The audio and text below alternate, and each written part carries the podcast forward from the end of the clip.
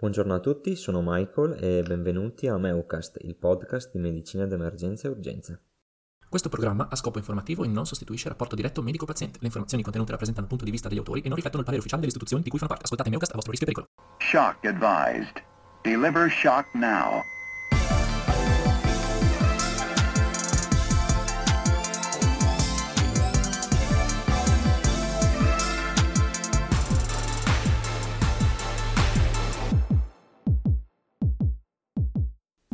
Oggi parleremo di eh, shock anafilattico,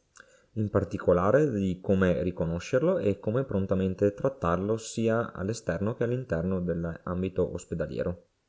Inizio parlando un po' della fisiopatologia dello shock anafilattico. Shock anafilattico avviene quando una persona viene esposta a un particolare allergene, cioè un antigene, una sostanza che normalmente è totalmente innocua per le persone normali, ma in particolari casi scatena delle reazioni acute e molto gravi in determinate persone. L'anafilassi si ha quando un allergene entra in contatto con eh, le IgE di una particolare persona e scatena tutta una cascata eh, infiammatoria attraverso ad esempio i mastociti, i granulociti e altre cellule dell'immunità con liberazione di livelli molto elevati di mediatori proinfiammatori che causano appunto eh, i segni clinici e le manifestazioni dell'anafilassi fino allo shock anafilattico. La liberazione nel torrente circolatorio di questi mediatori immunitari, come ad esempio l'istamina e altri, portano a, nei casi più gravi, una vasodilatazione profusa in tutto l'organismo associata a un veloce spostamento di liquidi nel terzo spazio.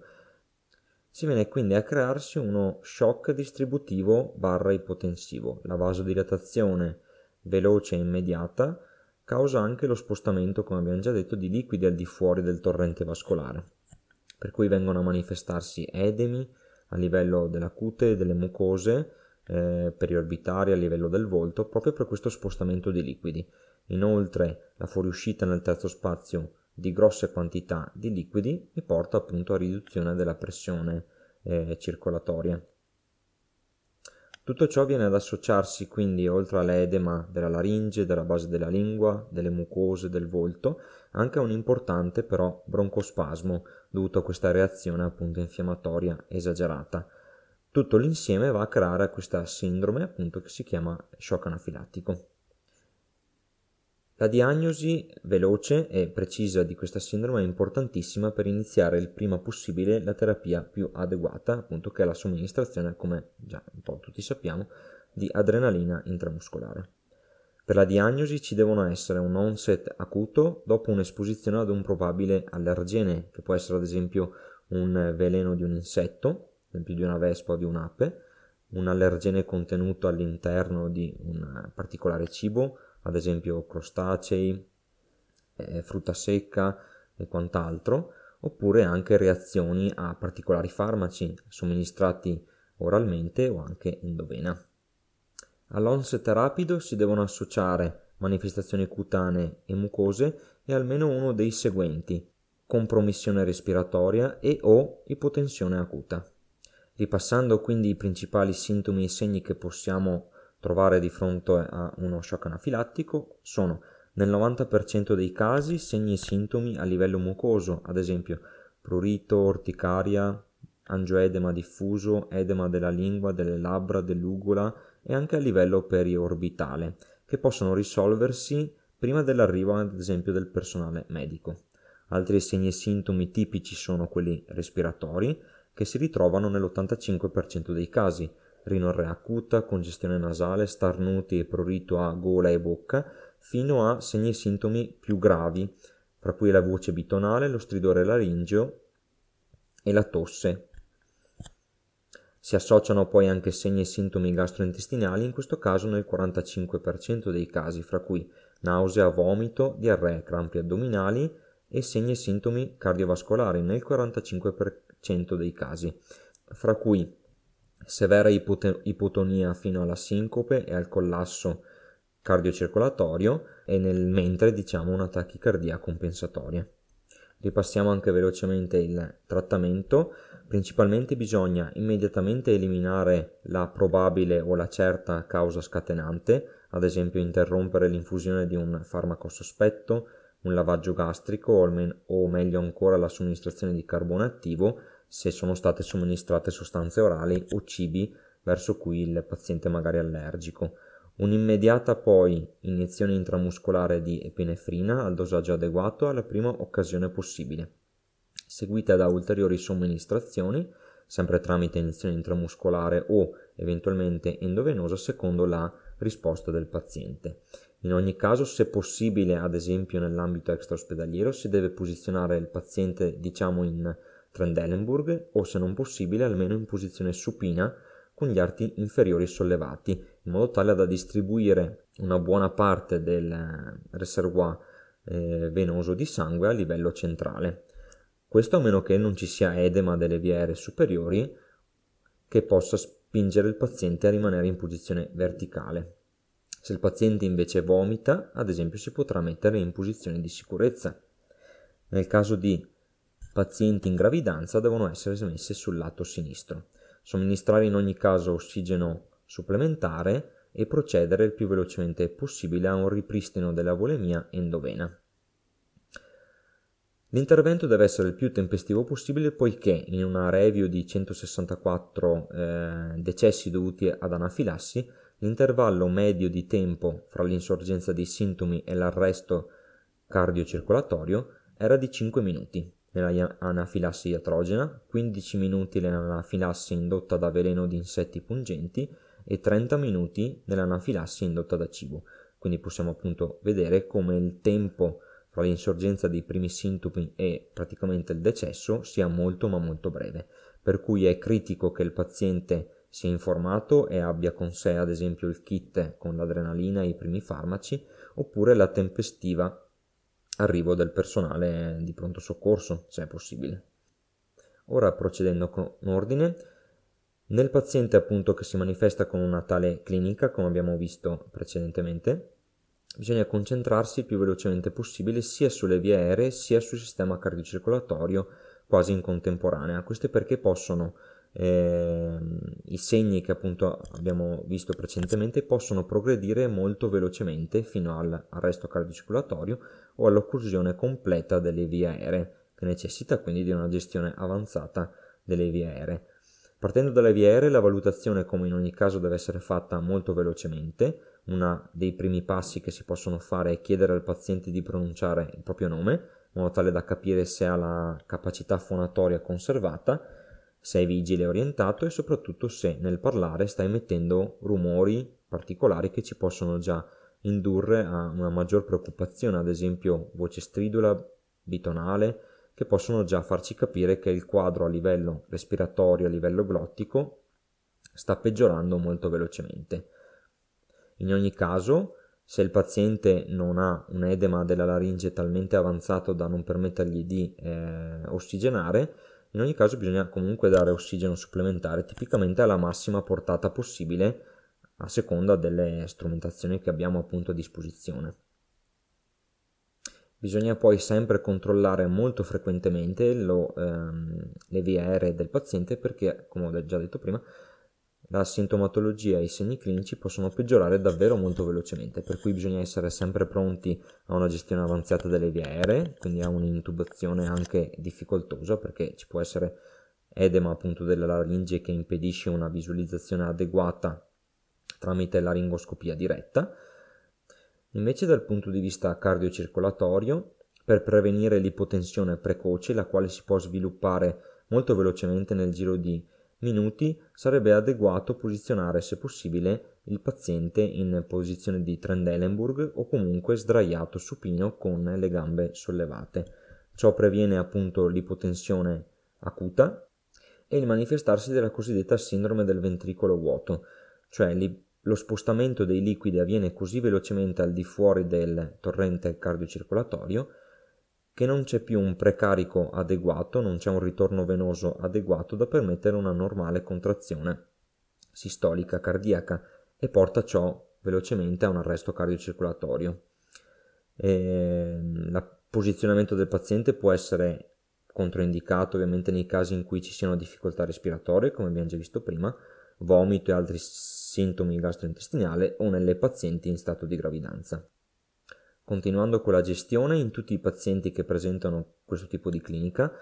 devono essere posizionati degli accessi eh, venosi periferici, almeno due di grosso calibro, perché lo spostamento massivo di grandi quantità di liquidi possono portare velocemente a un'ipotensione fatale, ciò dovuto appunto all'aumentata permeabilità vascolare. Si è visto in molti studi che ci può essere appunto uno spostamento fino al 35% del volume intravascolare nello spazio extravascolare in giro di pochi minuti.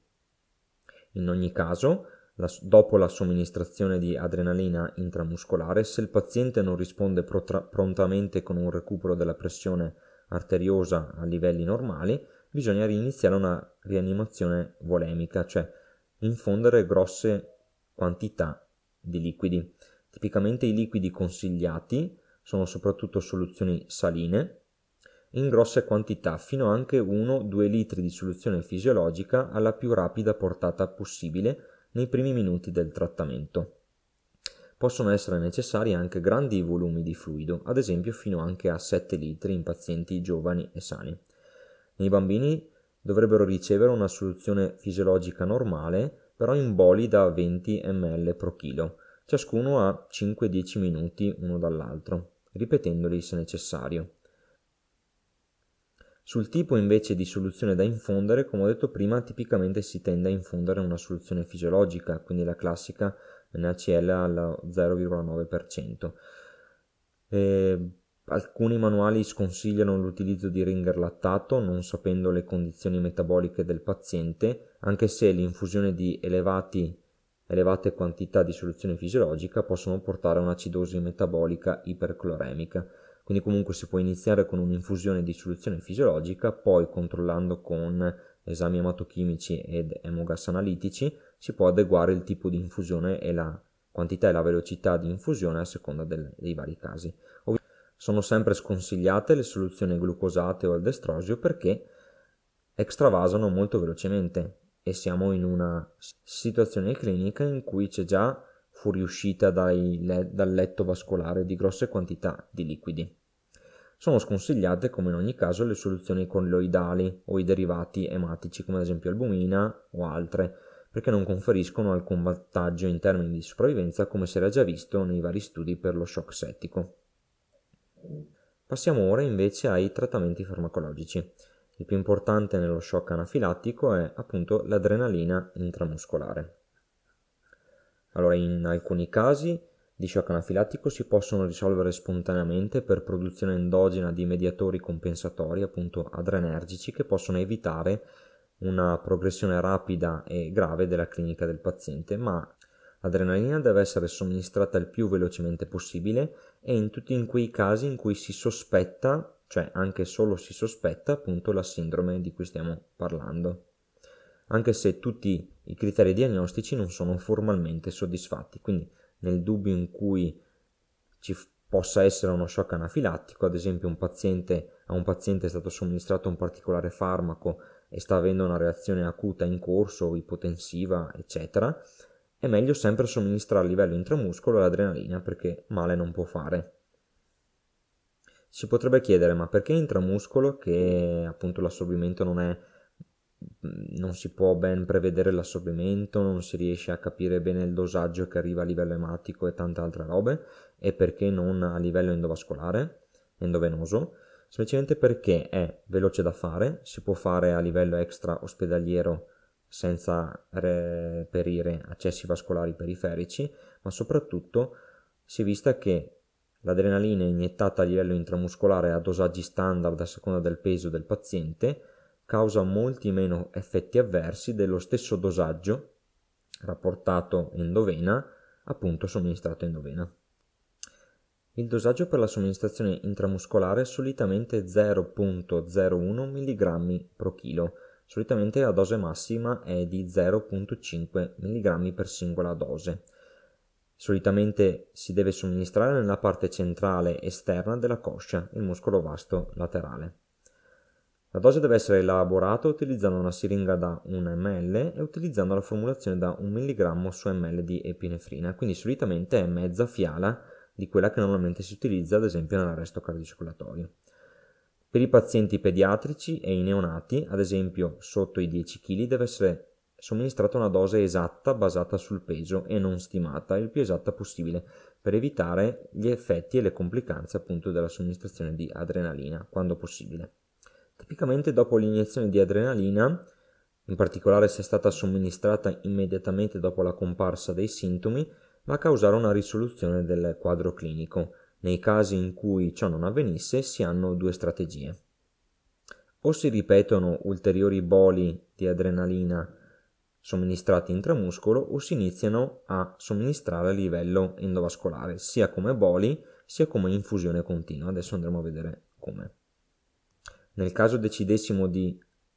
dare altre somministrazioni intramuscolari si può ripetere lo stesso dosaggio a intervalli di 5-15 minuti. Solitamente dopo 2-3 somministrazioni se non c'è una risposta adeguata bisogna cambiare strategia e passare per la somministrazione endovascolare se siamo riusciti a reperire un accesso vascolare periferico di grosso calibro, insieme bisogna iniziare anche l'infusione di grosse quantità di liquidi e insieme, se il paziente è refrattario alla somministrazione intramuscolare di adrenalina, iniziare con la somministrazione in boli endovenosi di adrenalina o tramite un'infusione continua.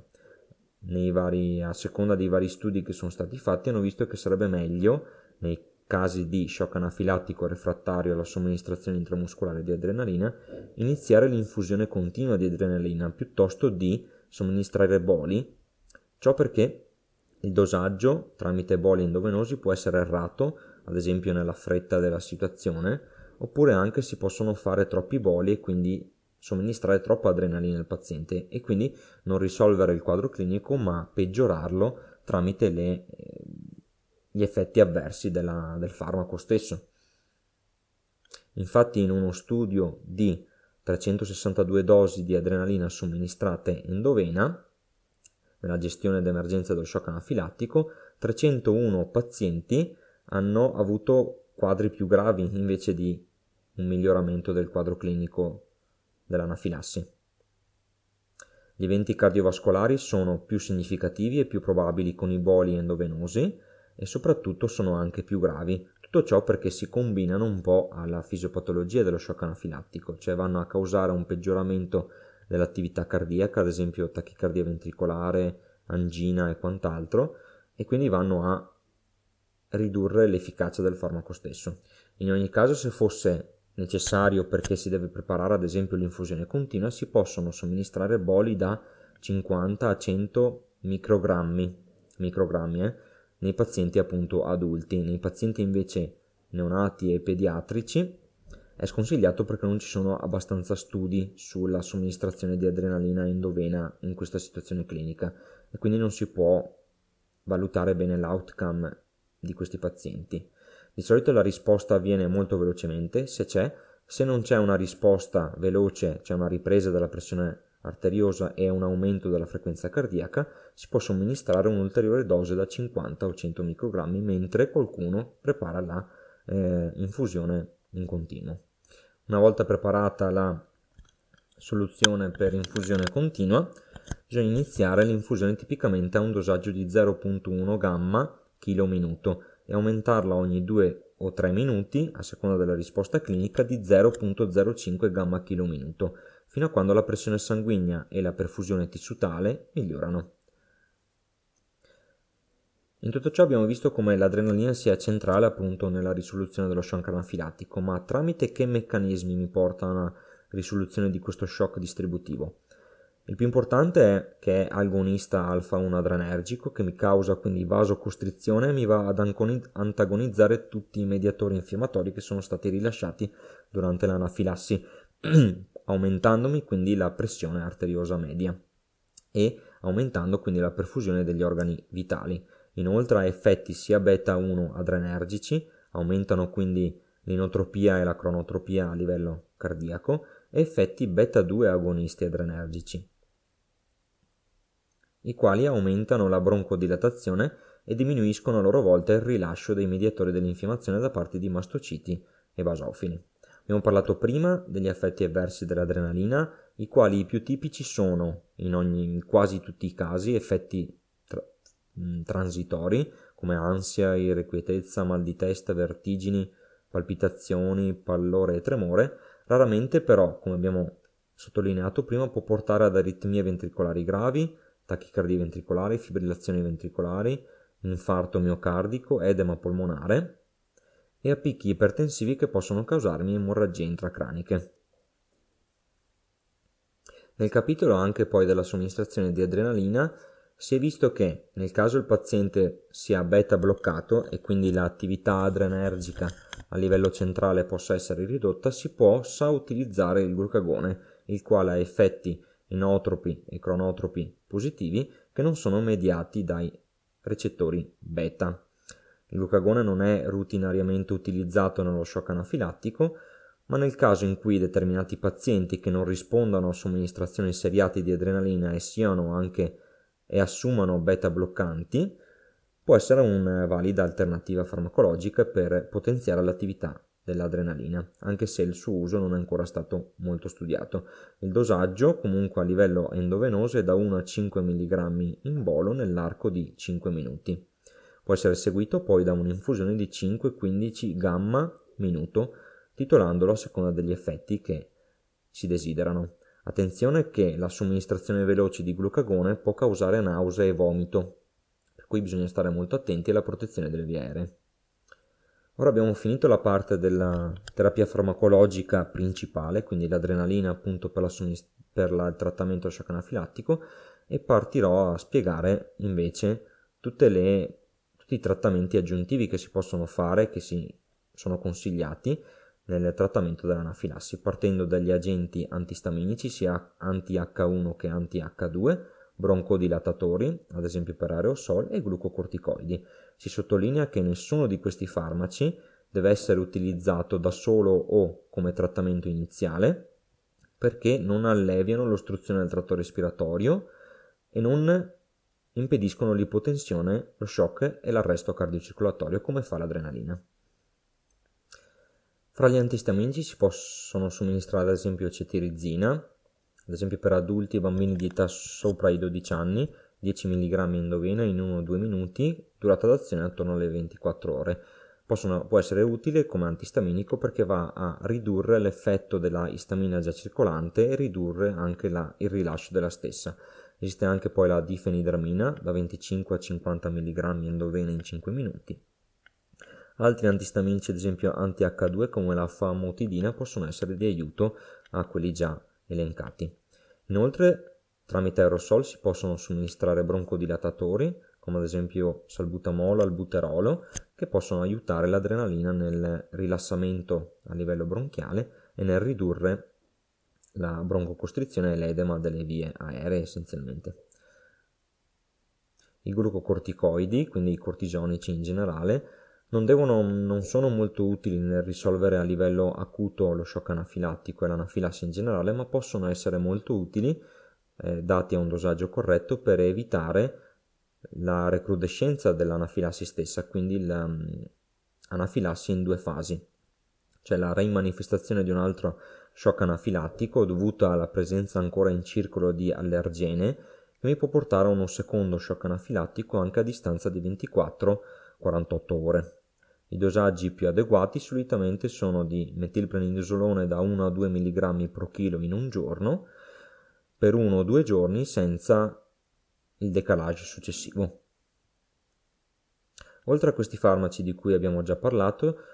possono essere somministrati in aggiunta anche altri farmaci vasopressori, come ad esempio la noradrenalina e la dopamina ai dosaggi appunto consigliati. Un ulteriore farmaco che si sta vedendo e si sta utilizzando molto nella cardiochirurgia è il blu metilene, il quale è utilizzato per risolvere la vasoplegia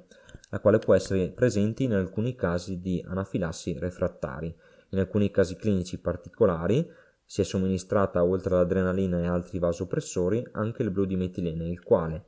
tramite l'inibizione dell'ossido nitrico sintasi della guanilatociclasi, riesce a ridurre la produzione diciamo dell'ossido nitrico e quindi del vasodilatatore e facilitare la vasocostrizione anche nel sistema vasale che non è più responsivo agli, alle amine praticamente.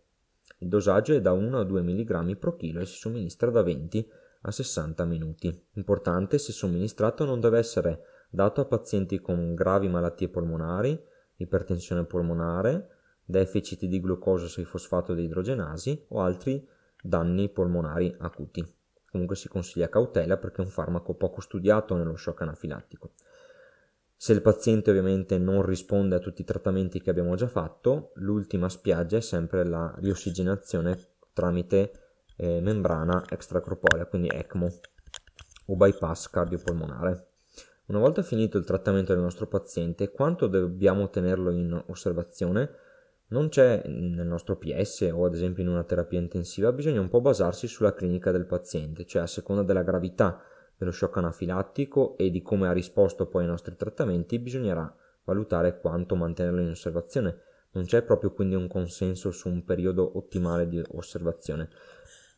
Si è visto però che bisogna preoccuparsi molto per le reazioni premature di pazienti che rispondono poco ai trattamenti perché potrebbero sviluppare una reazione cosiddetta bifasica, cioè come ho detto prima a distanza di ore e anche giorni avviene un nuovo shock anafilattico se- senza che vengano in contatto con altri allergeni e si sviluppa anche nel 5% dei pazienti.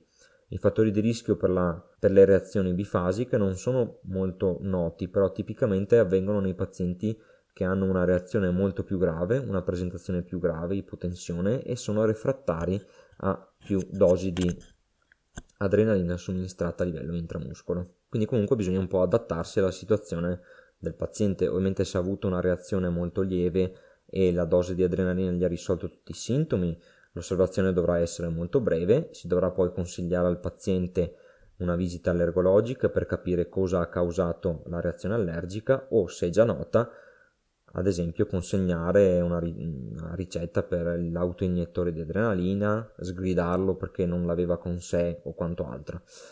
Riassumendo, quindi lo shock anafilattico abbiamo detto è uno shock distributivo e quindi acquipotensivo causato da una reazione fra un allergene, quindi un antigene che normalmente non causa problemi alle persone normali, ma in alcuni individui causa questa risposta esagerata infiammatoria che porta a vasodilatazione e riduzione della permeabilità vascolare con spostamento in pochi minuti di grossi volumi ematici e di liquidi al di fuori dello spazio basale.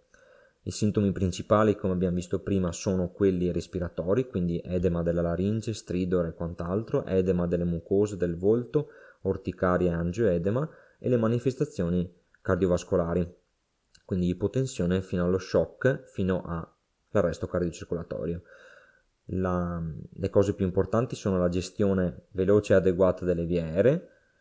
e soprattutto la somministrazione di adrenalina intramuscolo se la, somministra- la prima somministrazione non è sufficiente si possono ripetere e se queste somministrazioni da 2 o 3 intramuscolo non funzionano bisogna passare molto velocemente al riempimento volemico e soprattutto all'iniezione in continuo di adrenalina endovena. Tutti gli altri trattamenti che solitamente si conoscono per lo shock anafilattico sono complementari e secondari. Il più importante è la somministrazione il più velocemente possibile di adrenalina intramuscolo entro almeno i 5 minuti dalle manifestazioni sintomatologiche perché l'arresto cardiocircolatorio può avvenire molto velocemente. Grazie a tutti dell'ascolto, ci sentiamo in una prossima puntata. Shock advised. Deliver shock now.